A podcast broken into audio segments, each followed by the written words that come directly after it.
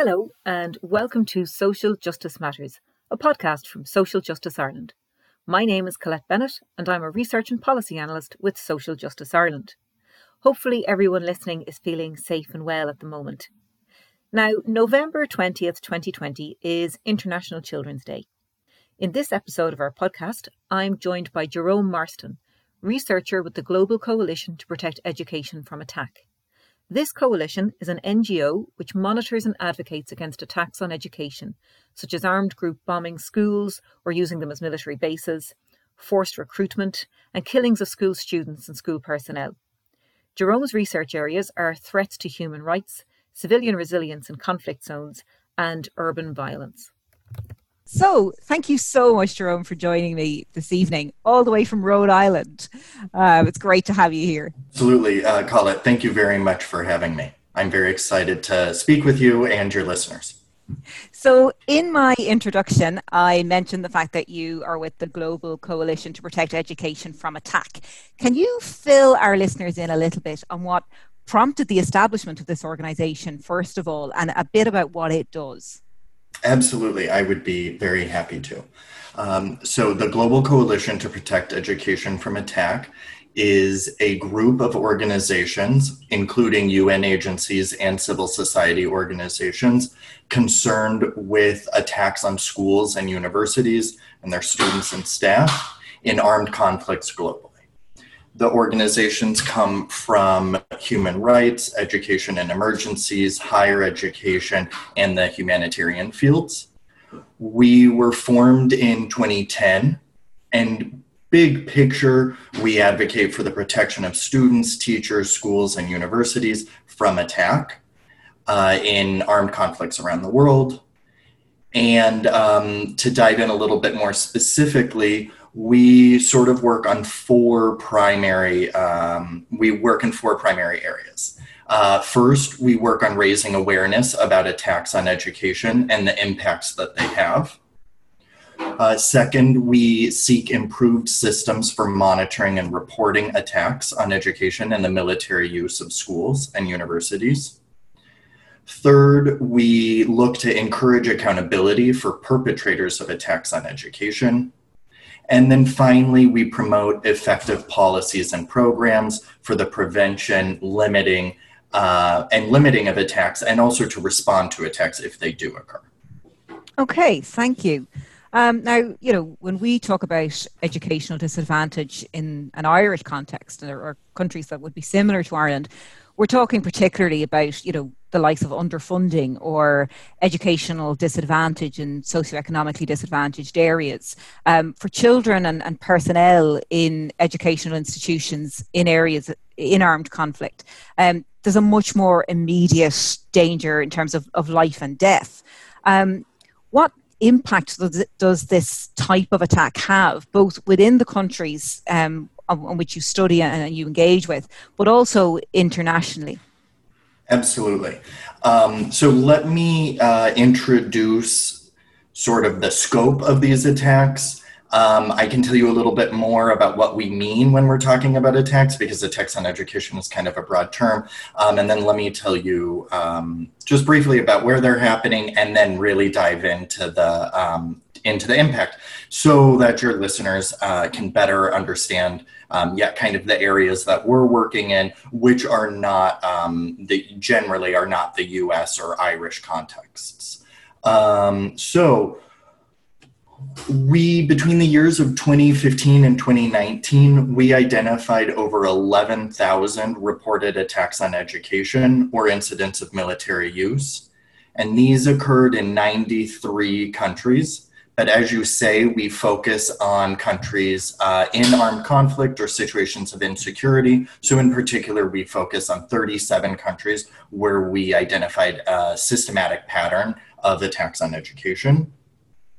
These attacks globally over the past five years harmed over 22,000 students, teachers, professors, and education staff.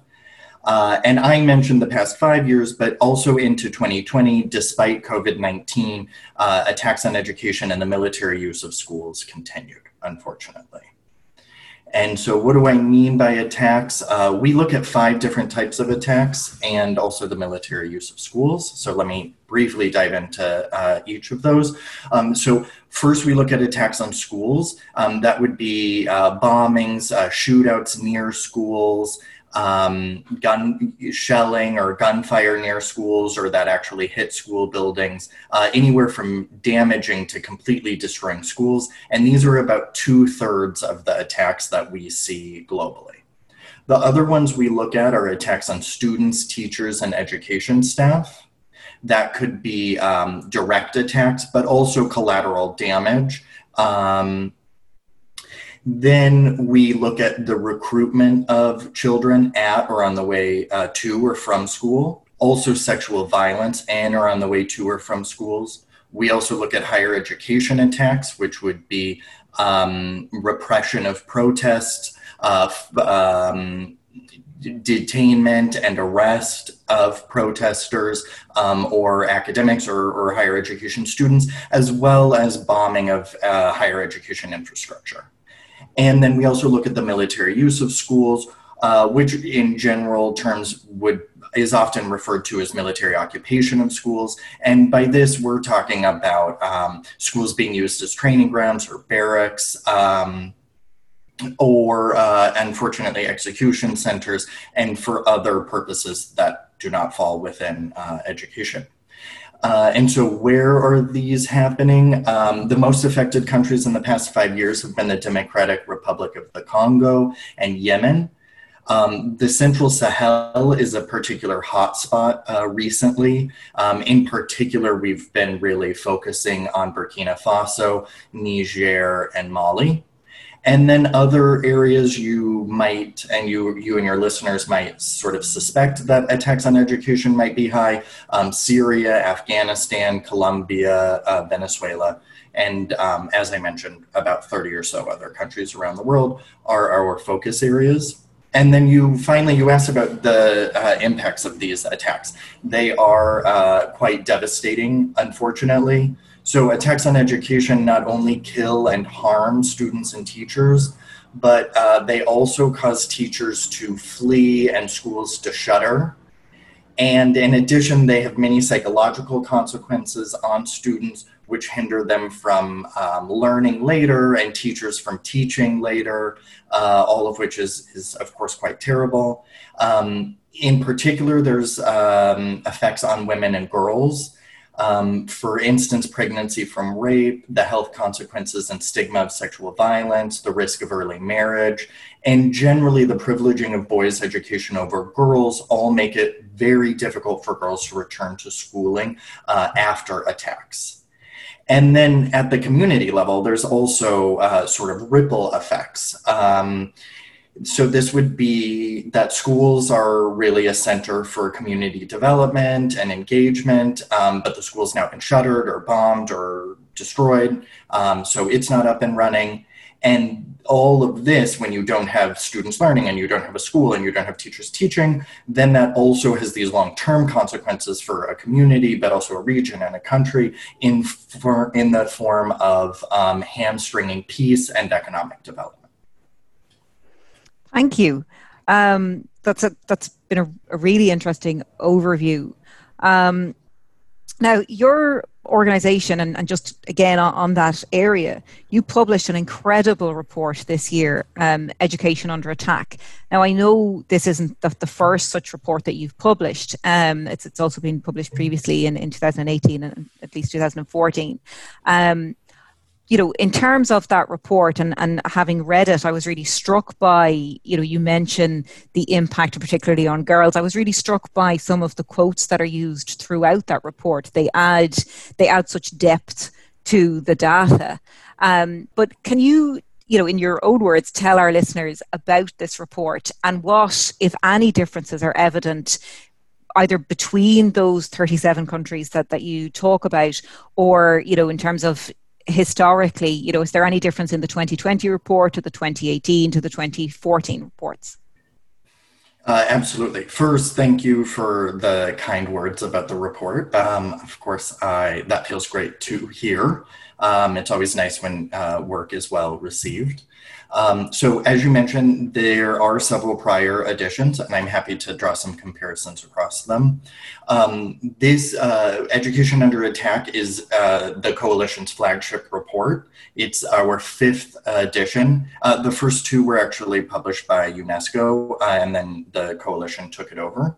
Um, right now, we're in two year cycles, but before there were um, some different lengths of time. And um, of course, as, as your listeners have heard, we track attacks uh, in situations of armed conflict and insecurity. And in particular, we write chapters on countries where we identify a systematic pattern of attack. In this case, 10, um, 10 incidents of attacks on education over a two year term. And in this last edition, we uh, profiled 37 countries. So the report sort of has like a, a broader global overview and executive summary, as well as a method section, of course, but then we dive into particular um, contexts. One other um, thing to really mention with this report is that um, is the goals. Uh, so one with this report we want to raise awareness we want to spur accountability we want to give advocates credible numbers and concrete incidents that they can point to when they're meeting with ambassadors or political leaders and we also want to offer policymakers some tangible recommendations. This report, uh, in addition, it feeds into the monitoring of Sustainable Development Goal 4, uh, the UN Sustainable Development Goal, um, which is quality education. And that goal tracks progress on the right to quality education uh, for all globally. So our data forms the basis uh, for that. So those are sort of the goals. You um, asked about comparisons across time. So this report in particular, 2020, um, found a, an increase in attacks on higher education. Some of those are due to bombings of universities or just um, general physical attacks on university infrastructure, uh, particularly in several Middle Eastern countries.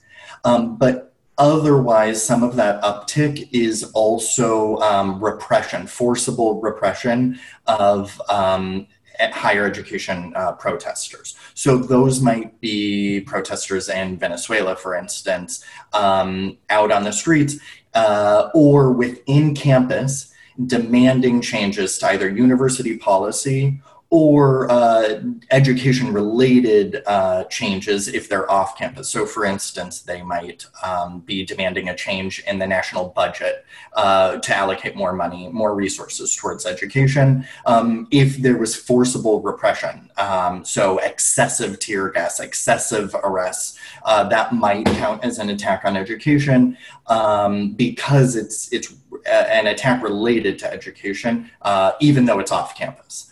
So that's something that we've really picked up more of recently. Some of that could be an artifact of um, of more data and uh, data collection methods, but some of that could be a very real increase in trend of um, state repression of political movements, and this is just one particular slice of that. Um, what are some other changes that we've seen across the years? Um, sometimes countries come in or out of reports. So, for instance, um, we're really focusing on um, the Sahel recently. So, I expect that that would be in uh, Education Under Attack 2022. Another country that was not in Education Under Attack 2020 but um, may appear in Education 20 under Attack 2022 is uh, Mozambique, for instance. So we've recently seen a big uptick in attacks on uh, education there. It wasn't profiled uh, in the last report, but it may be in the future one. So that's all to say um, that changes that we see over time are uh, increases in the proportion of specific attacks on education, and then also changes in the geography of where these attacks are occurring, which are often related to changes in um, in, in international and um, crisis uh, dynamics. So, for instance, the Sahel being a hotspot, ISIS declining, et cetera, also uh, has a big correlation with where attacks on education are occurring. And that report makes some really important recommendations. Um, and again, it's it's across those kind of areas that, that you outlined earlier on when, when you were talking about your work. Um, can you bring us through the recommendations from this year's report?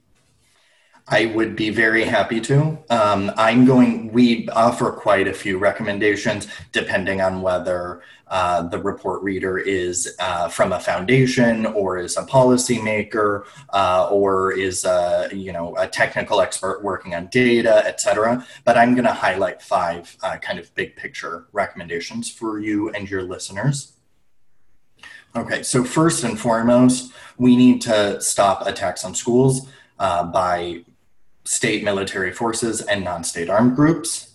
And we need um, state military forces and non state armed groups to refrain from using schools as um, schools for military purposes. So that's uh, first and foremost.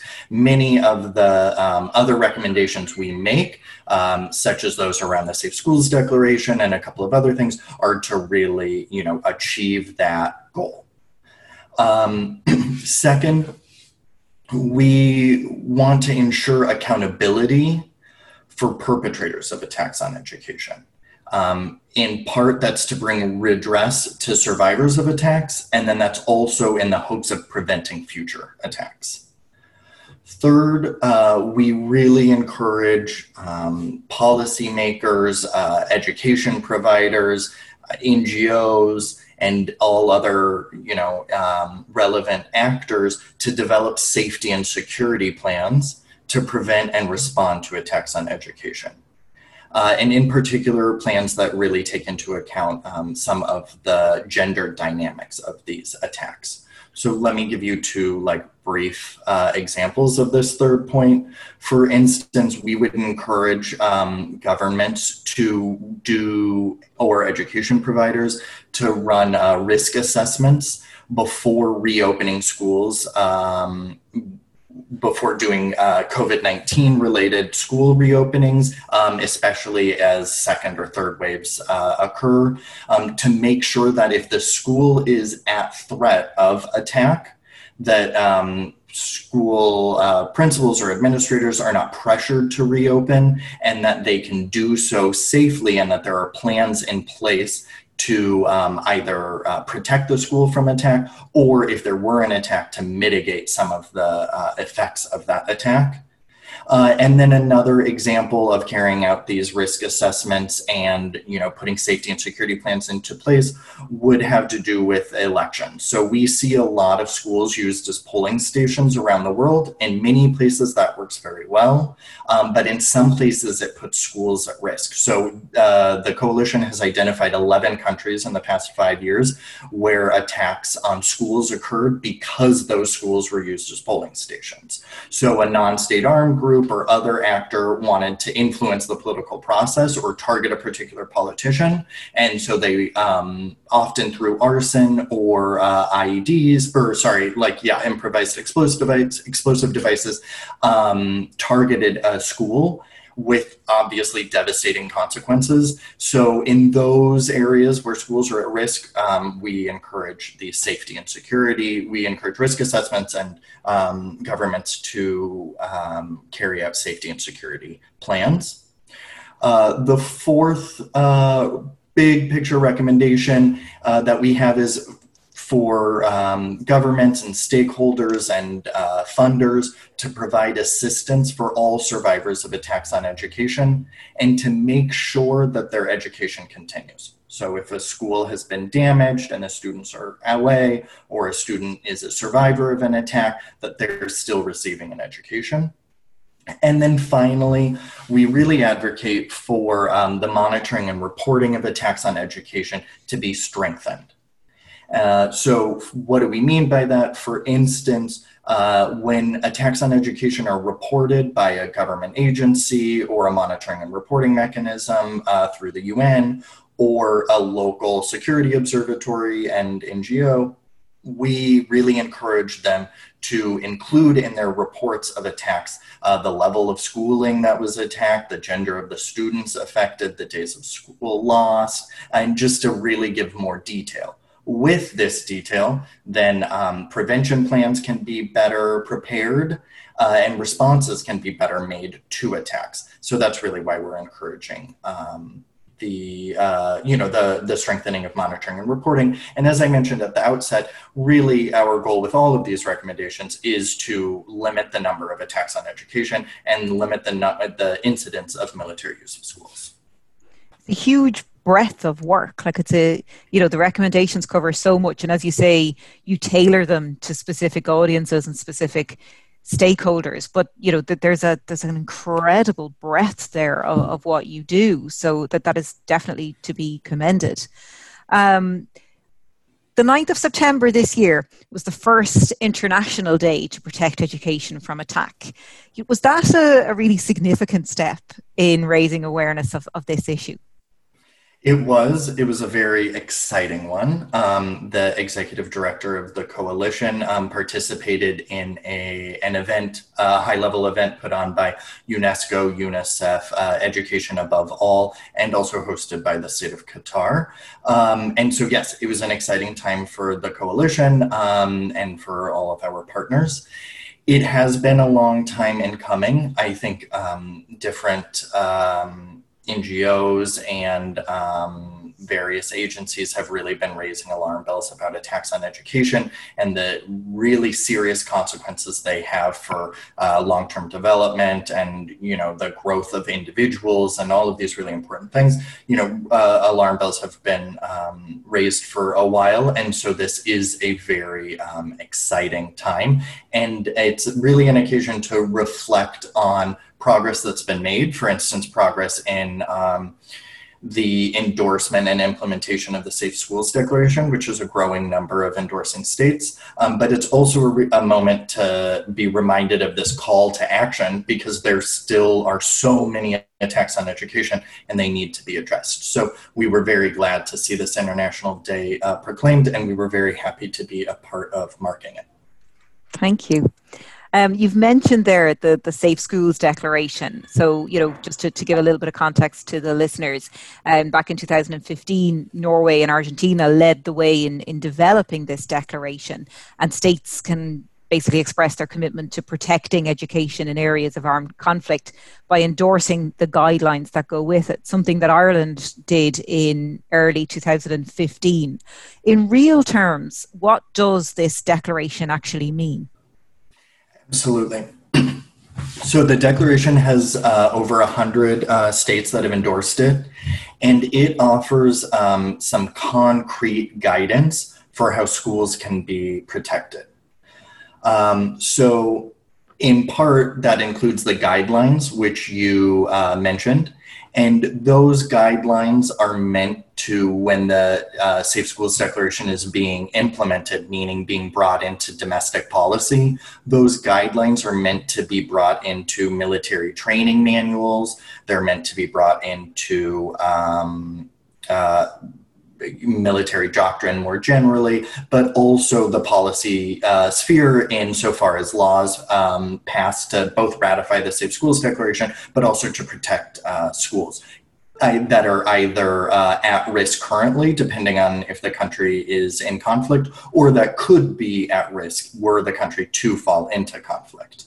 Um, and so the point of these guidelines, it offers uh, several concrete steps of actions that militaries can take to um, to respect the civilian character of schools and to prevent them um, to you know reduce the likelihood that they would be attacked.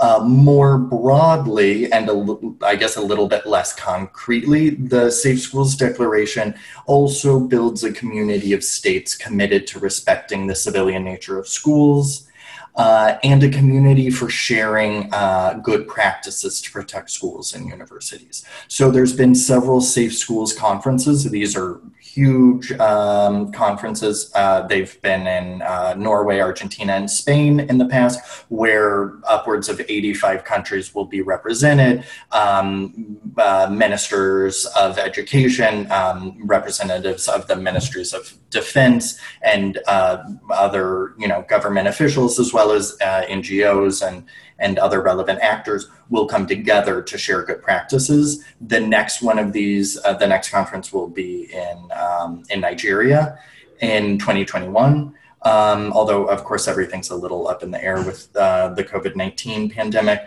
Um, but the Safe Schools Declaration is kind of the guiding principles behind this community where countries can share good practices uh, with one another in hopes of. Um, of sort of rippling these uh, best practices uh, into other into other contexts and really keeping more uh, students and schools safe. So hopefully that conference won't be a Zoom conference next exactly. year. yeah. um, in terms of countries like Ireland, like what does the declaration mean for us? Like you know, we're, we have, as I say, we've endorsed it. Um, but you know we're seen generally as a as quite a neutral country. So what what does it mean to us? Uh, absolutely. So, the Safe Schools Declaration, we really do um, want universal endorsement of the Safe Schools Declaration. And so, your question is uh, really key because you know why would a country that's not in armed conflict need to uh, endorse and implement the safe schools declaration um, and so we have a couple of responses to that uh, first off um, this is not the case of Ireland. But uh, first off, some countries, just because they are not in armed conflict, does not mean that they're not engaging in conflict elsewhere. Um, so we really do want to make sure that if countries are engaging in conflict elsewhere, that they are still respecting the civilian nature of schools and you know that their uh, militaries and troops aren't using schools for military purposes, and they're otherwise respecting uh, civilians and children's rights uh, in particular, as well as international humanitarian law, the laws of war, uh, and everything along those lines. Uh, likewise, countries that may not be in armed conflict often still uh, contribute troops to peacekeeping forces. So um, those might be UN peacekeeping forces or African Union peacekeeping forces and the like. And so we want to make sure that um, that their military doctrine respects the civilian nature of schools, and also that those countries might influence, let's say, NATO or African Union um, policies to do the same, to respect the civilian nature of schools. Um, and then finally, and I'm sure this won't be the case for Ireland, um, but countries may fall into conflict in the future. And so the idea is for that country to already have domestic legislation that, um, you know, that sees schools as sacrosanct. So that tells, you know, legislation that tells the military that they cannot, um, uh, that they cannot requisition a school uh, and that they, uh, when engaging in conflict, uh, that they'll respect the civilian nature of schools. Um, so, for instance, um, I don't know, the world might not have thought that Ukraine would fall into conflict, and um, but having um, you know having legislation on the books is a way to you know prevent these things going forward.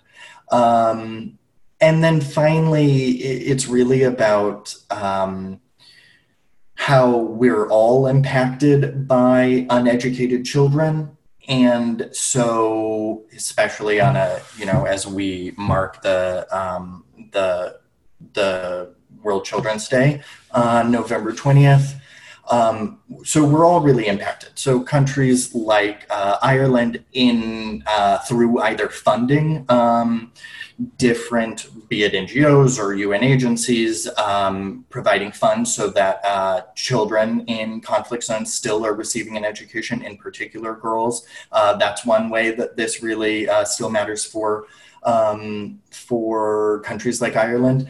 But then, you know, much more broadly, having you know groups of uneducated children really just matters for everyone we all have this moral obligation to children's rights uh, one of which of course is education. And uh, so world children's day you know is meant to promote global togetherness. And this is one way that that can really be done is thinking about what children are going through uh, elsewhere and the, the rights that they still um, need to realize even if they're in conflict zones. Um, and then, you know, sort of building on that, these cycles of war and poverty and inequality uh, really do affect the entire world.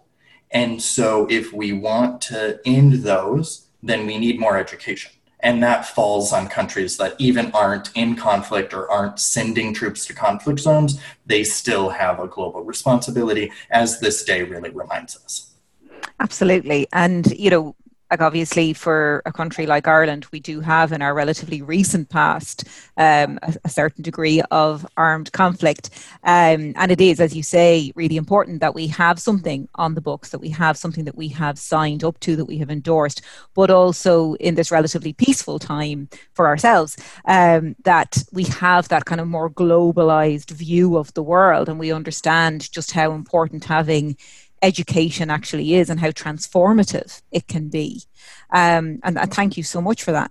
Um, just finally, then, for you, Jerome, you know, is there if there was, you know, one, two, three main points, main messages that you would like to to get out there, what would they be?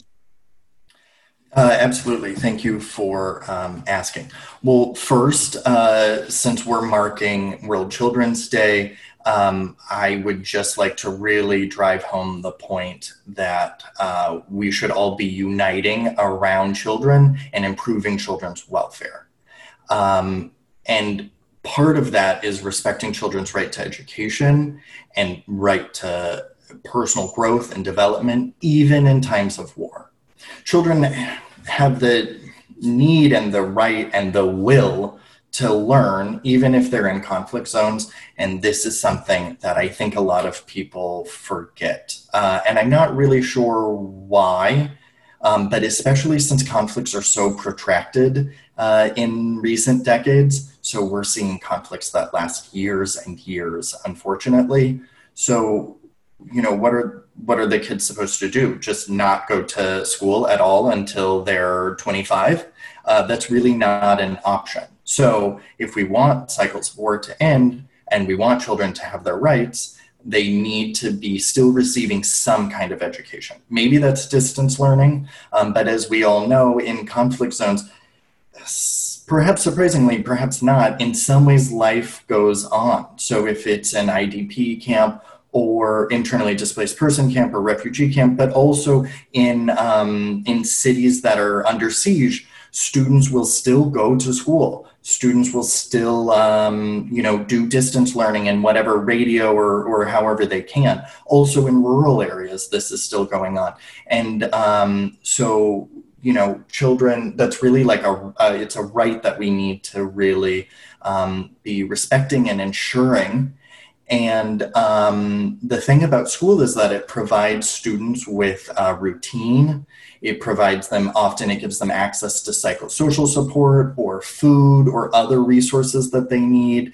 And if they are a survivor of an attack on education, it can really help them, um, you know, through. Um, through psychosocial support or in other ways it can help them uh, really uh, get back on their feet and um, you know really move forward. So education has to continue and i think that for whatever reason people sort of forget that children in conflict zones have the right to education uh, and then they don't think about sort of the like long term aspects of this. So if we the thing about attacks on education is that in some ways they're also um, education is also the remedy.